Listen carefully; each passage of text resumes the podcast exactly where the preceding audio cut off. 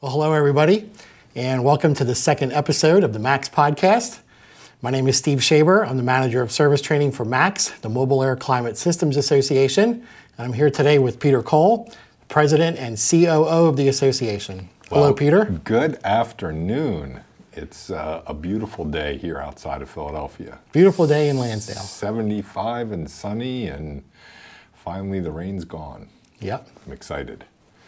So today for our uh, podcast, I thought we would discuss a topic that's come front and center uh, to our little sector of the air conditioning industry, and that's the U.S. AIM Act of 2020. But of course, we're not going to discuss the entire AIM Act. No. That would take more time than we have. Because it's like thousands of pages. thousands of pages. Um, but uh, what I wanted to do specifically was talk about um, a new rule, a proposed rule that EPA put out back in December of 2022. So, as part of this new rule, uh, this NPRM, Notice of Proposed Rulemaking, EPA is making a big push to get rid of R134A. Yeah. So, I wanted to ask you about that. What are they doing to, what are they doing and why are they doing it? Well, back in, in 2006, the Europeans decided that 134A was bad for the environment and that they were going to get rid of it. So by what was supposed to be 2011 ended up being 2017 or something like that. Uh, the Europeans said can't use 134A in a mobile air conditioning system, can only use something other than that or less uh, global warming potential of less than 150. So, they didn't tell us what we had to use, No. just that we had to use something else. That's correct. Couldn't that we couldn't use 134A, and uh, so that was we commonly refer to that as the GWP 150 rule. And so finally in December, the U.S. decided, hey, we kind of like that rule. Let's put that rule in place, and it makes kind of sense because here in the U.S. we've been using an alternate to uh, 134A or 1234YF for a number of years, primarily in light uh, light duty cars and trucks. And they've now said we're now going to make it a rule that uh, effective, and there's a date schedule associated, which I'm sure we'll get to, but there's a uh, between 2025, 2026, 2027, somewhere in there, uh, that not only can I not use 134A in light duty passenger vehicles and light duty pickup trucks, but I also can't use it in other applications, medium and heavy duty. Right. And that's really the big change. We're accustomed to 1234YF in the passenger car market. That's kind of the, the, the catch 22 here is um, we need to, to get those folks moving along so that they can comply with the rule. But remember, it is just a notice of proposed rulemaking. It's not a rule yet. So they gave everybody till, I don't know, roughly the end of January to make comments. Right. January 30th, I think, was the date in the NPRM. Lots of comments.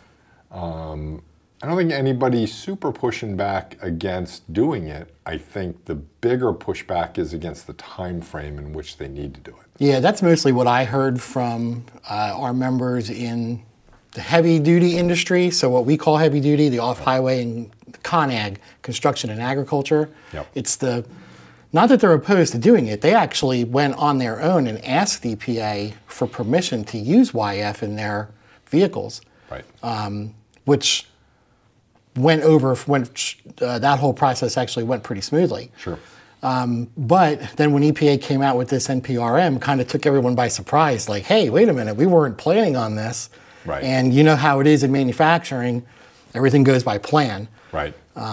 So I think the timing was just a little, probably could have been discussed a little bit better to uh, find out what can actually be done in the factories, in the assembly lines around the country uh, to make that process go a little bit smoother. Yeah, but, yeah. I think uh, I think that'll be the challenge is the timing. It's not they don't want to do it. It's not the technology is super different. Right. Um, it's really just design changes. How long does it take to to move that rock, if you will? If we're talking about uh, one of those big trucks that's uh, hauling rocks out of a, a mine or something like that, um, how long does it take to move these vehicles along and, and do appropriate designs and do all of the related uh, safety um, uh, surveys the safety tests, the risk assessments, to make sure that uh, that they design the systems properly. Right. And this is this is one of the what I'll call the three-headed monster related to this. And we're not going to get into too much into the other two, but it's important to kind of touch on them. One is the allocation rules for 134A about uh, reducing the available supply of 134A over time.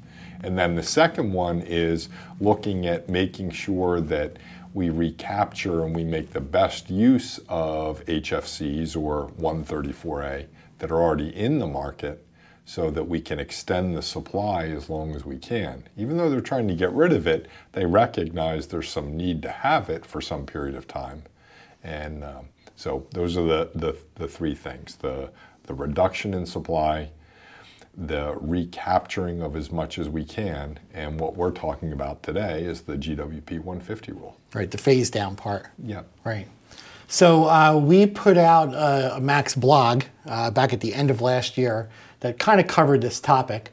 And um, in here, it has uh, a list of what the different vehicles were. So, what each subsector of our industry, uh, what each of those subsectors are, and when they're going to be, when this rule would apply to them. Right. So on the light duty side, um, in, in my view, it kind of, this rule is EPA telling the light duty manufacturers that now you're going to be required by law to do what you're already doing. Mm-hmm. Because, like you said, we already changed over to YF on these vehicles back 2015, Right. pretty much. Right. So these vehicles are already using it. So basically, F 150s, 1500 pickups, on down to small passenger cars, they're basically already changed over. But it's important to know why they're already using it. Partly because there's a European rule, but partly because they were getting CAFE credits to be able to use 1234YF kind of in the beginning. And I think the NPRM makes those CAFE credits go away. And it basically says this is mandatory now that you'll have to do it. And you're not going to be able to do it just because you're getting credits. But I think everybody would stay with it anyway, um, even without the credits. Yeah, that's what I heard. There was a, a meeting down at EPA, I don't know, five years ago or something like that. And it was actually during the time when one of EPA's prior rules uh, was challenged in court. Yeah. And the discussion came up of, you know, well, if we don't have this mandatory rule in place which says you can't use HFCs after 2021, well, then everyone's going to switch back to using HFCs instead of using YF. Right, i- i- especially if they get rid of the CAFE credits. Well, that was the whole thing. Yeah. One of the manufacturers said, no, we're not going to switch back because this rule, this 2021 rule, Right. uh, it's not the reason why we're doing it. We're doing it for the CAFE credits. Right. That was where, I guess, if you want to put it, that's where the money was for the car OEs. That's right. Right. Right, right. And the systems are so similar that um, they had determined and, and, and they had infrastructure there already. Because at, the, at that point in time, when uh, those rules were being challenged in DC, the majority of car manufacturers were still making some cars with 134A. And of course, we've seen that go away as, as we've often talked about going to the Philly Car Show and so forth, that you, uh, you would only see things that started with a 2, like an F250 or 350 or a Silverado 2500 that still had 134A. Everything else had been shifted over. Right. Uh, and that is a good segue into our next uh, subcategory of vehicles, medium duty. So medium duty passenger vehicles, uh, heavy duty trucks, but you know not on-road truck, heavy duty pickup trucks, uh, complete vans, You mean not off road trucks? not off-road, but also not on-road, On-road, not like heavy duty on-road like Class 8s. class like- seven, class eight Yeah, tractor okay. trailers. Yep, yep. You know, class six dump trucks, Right. uh, school buses, you know, big heavy duty vehicles. Those aren't included in this particular part of the rule.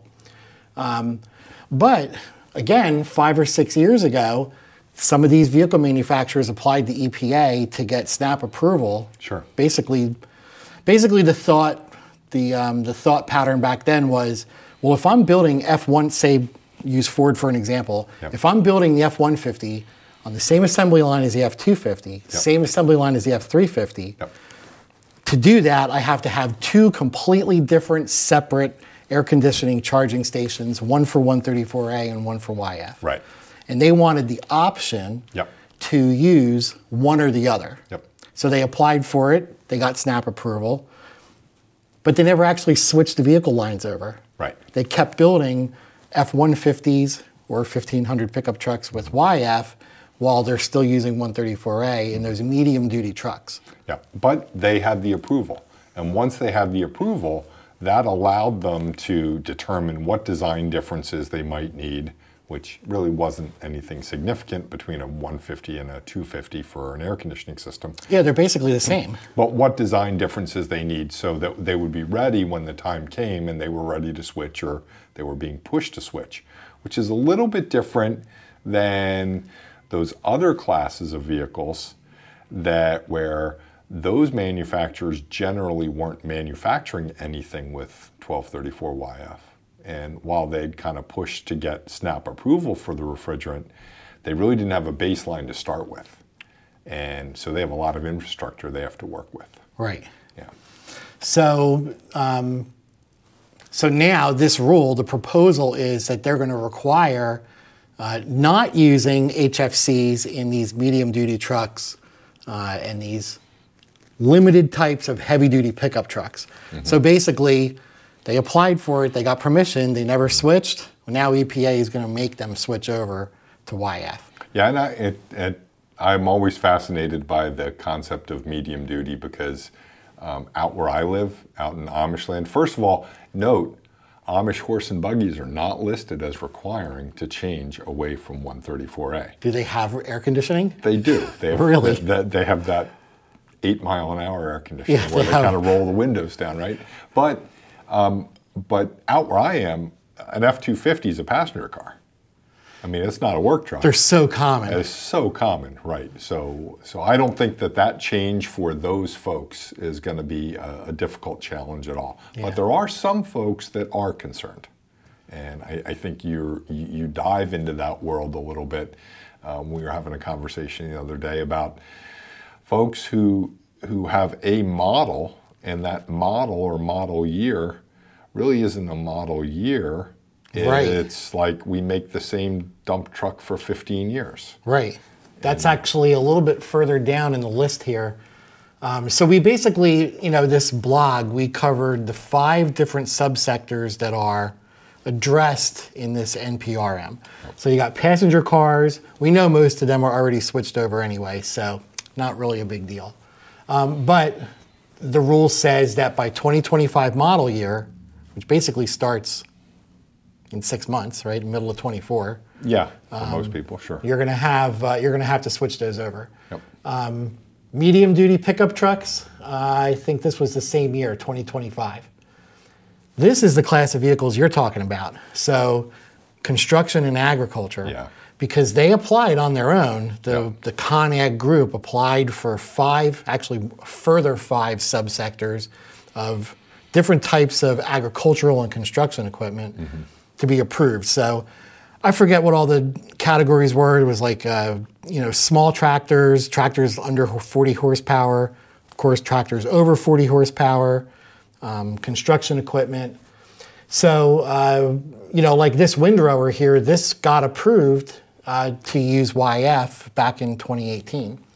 Um, but that rule became final in 2021. Well, they never changed the lines over. Right. They just wanted to be allowed to do it, kind of like Ford and GM and Chrysler and Nissan. They wanted to be allowed to use YF in their medium duty trucks. But you know, one of the things that's interesting is, is we speak kind of a different language than than some other folks, and we have a lot of friends who speak at a level that's like way up here compared Right. to us. But it wasn't really the ve- the vehicle that got approved; it was the application that The got application. approved, right?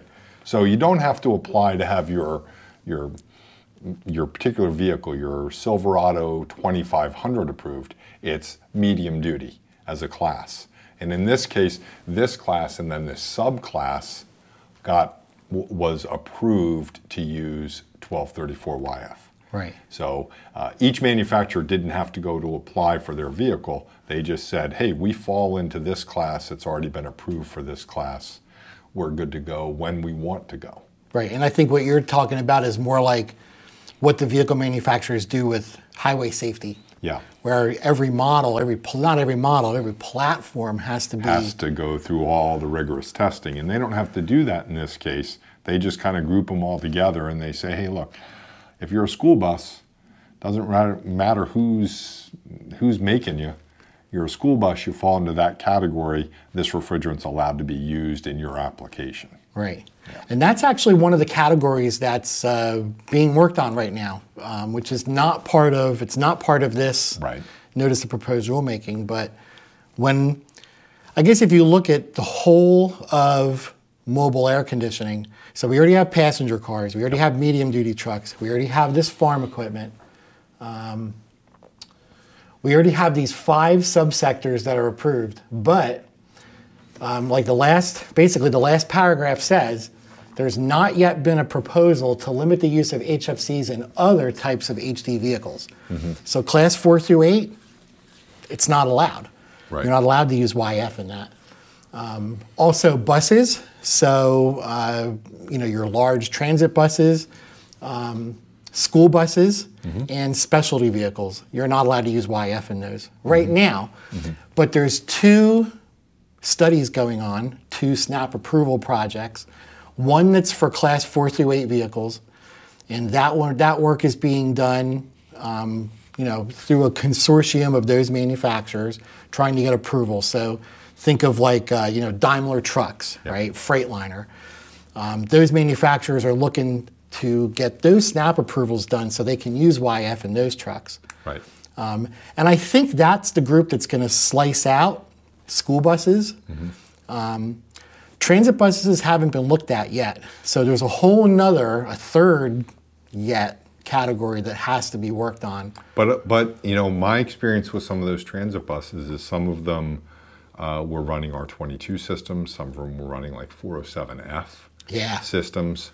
And you have to remember that you've got some of those vehicles, and I'm no expert in this category, you know a lot more than I do, that's for sure. Um, but they have two separate systems. They might have a system that's running a compressor off of the engine, and then they have a secondary system that's like a rooftop system or something that's doing a lot of passenger cooling uh, there. Right. And so some of those applications haven't been qualified, but they also aren't running 134A. They're running 407F or right. some other or 22, like re- you said, refrigerant uh, out there. Steve, I don't know if, if, if, we have time, but you want to if you just do a quick search on EPA 150 space GWP, maybe we can pull up that uh, that um, document, the fact sheet, maybe there, and scroll. I think you go down, you can see a chart and I, I, wanted to show the chart because the consumption chart. No, not the consumption chart. The uh, I think it's yeah the the rule chart. So scroll back up and just kind of go all the way to the top, right there. Yep. So this doesn't just cover cars.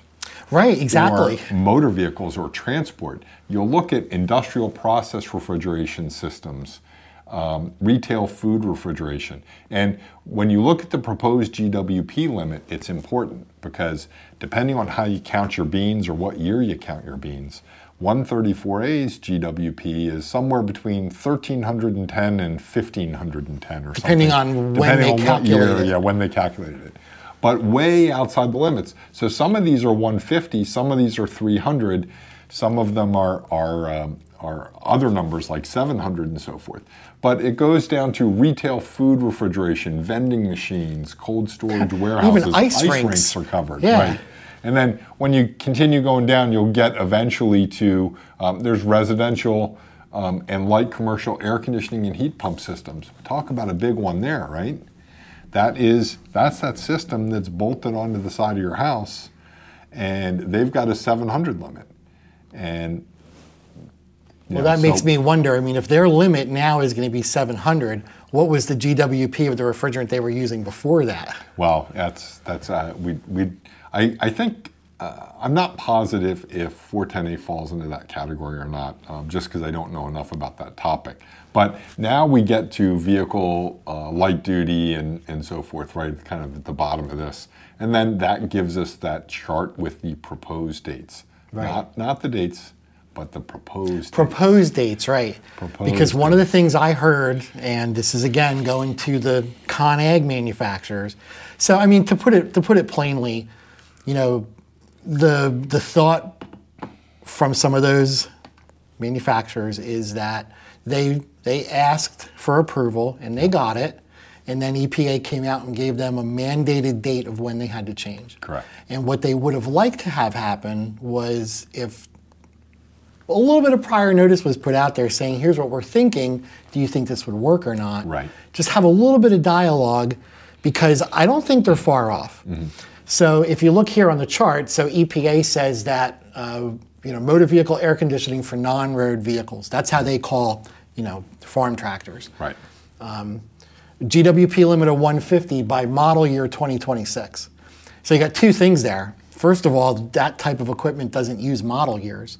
They may, like you said earlier, they may build the same D10 dozer for 18 years. Right. You know, they don't they don't change that often. Right.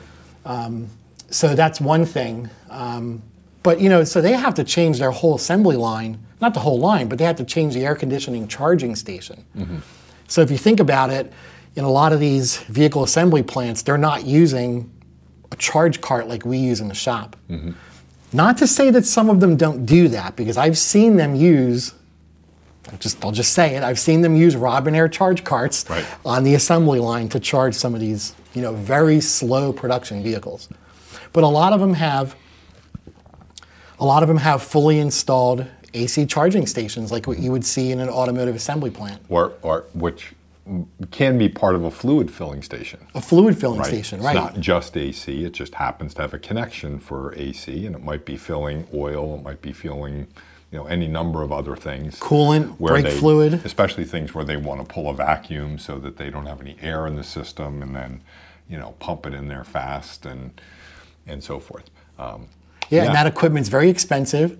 It and is. to change it over from one refrigerant to another, it's it's not as, as simple as disconnecting the one can, bringing in your new refrigerant, and hooking it up.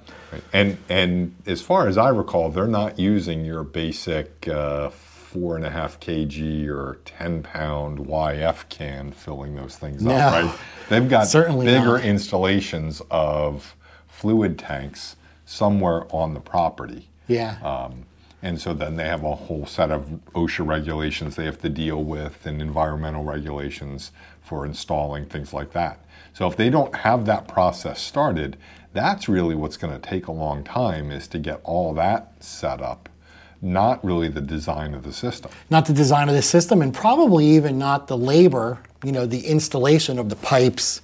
Yeah. And actually running of the lines and bringing the new the, the new cylinders over. It's going to be all that paperwork. The so architecture and the and the paperwork and right. all the and environmental planning. and the Yeah. safety because now you're talking i mean i know like in the vehicle assembly plants you know they have isotainers Yep. so how many pounds of refrigerants are, are in an isotainer Right. thousands And so much Right. easier for the automotive guys, the the light light duty guys, because they already have that. Even if they have separate filling lines or separate, you know, diverting lines for their medium duty from their light duty, that tank is on site already. They already have They've it already there. gone through all that uh, heavy lifting, if you will. all the safety and the paperwork Correct. right Right. Right. With either their local government or their state government, you know, that they might have to to deal with. Right.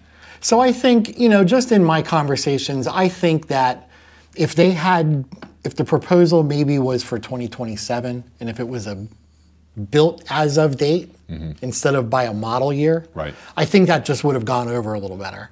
And I know that there were some comments made back to EPA during the comment period to that effect. So now we're, we're now we're in this. Uh, uh, what, what would you call like you know the quiet period? Yeah. so EPA puts out their notice, and then 45 some odd days later, you have your comment period, and then you have the quiet time Yep. where EPA can't comment, and you really can't comment to them. You know, So we're waiting for them to write it and put out their proposed rule. Correct. And then a second comment period will open after that. Correct. And I, I expect, um, I, and I don't know, I don't have any personal knowledge other than my experience with uh, some of the EPA folks. Um, they're not unreasonable in, in No, cases. not at all. They may look at it and say, ah, we didn't realize you had model, you, you know, don't, didn't have model years associated with all these. So we could modify the rule and it might say model year 2026 no later than January 1st, 2026 Right. You know so if you are using model years then you have to comply with that but no later than january 1st 2026 so we don't know what that rule is going to look like but it could be a modification something like that that, Yeah. that kind of um, gives everybody a little more clarity Yeah, that's what I think we're going to end up with too, Yeah. because, you know, in reality, EPA doesn't really want to push these things on us without us, Mm-hmm. us meaning the industry, without us having the dialogue and the conversations with them. It's it's you know how it is. It's much easier to work together.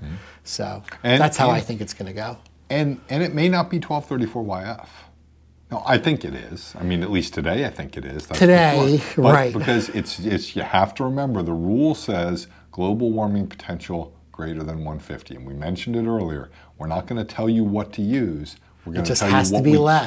can't use Right. right right, Right. Well, that's a great topic for another MACS podcast when we talk about future refrigerants. Uh, and and one of our favorite words pfas PFAS, yeah, that's another one. PFAS, Yeah. which neither you nor I are, are experts on. Maybe No. maybe that would be a great podcast to get one of our more involved PFAS friends. Yeah. On Someone who's a little bit closer to the subject, especially what's going on Put in their Europe. big face on the screen, maybe. Maybe have them right here in the room with to us. Yeah. that would be cool. Yeah. So, anyway. So, hey, Peter, thanks for hanging out with me today. Steve, it's always a pleasure. Um, glad to be here with you. So I'm Peter Coll. And I'm Steve Schaeber, and we'll see you next time. Cheers. All right, cool. I think that's a wrap.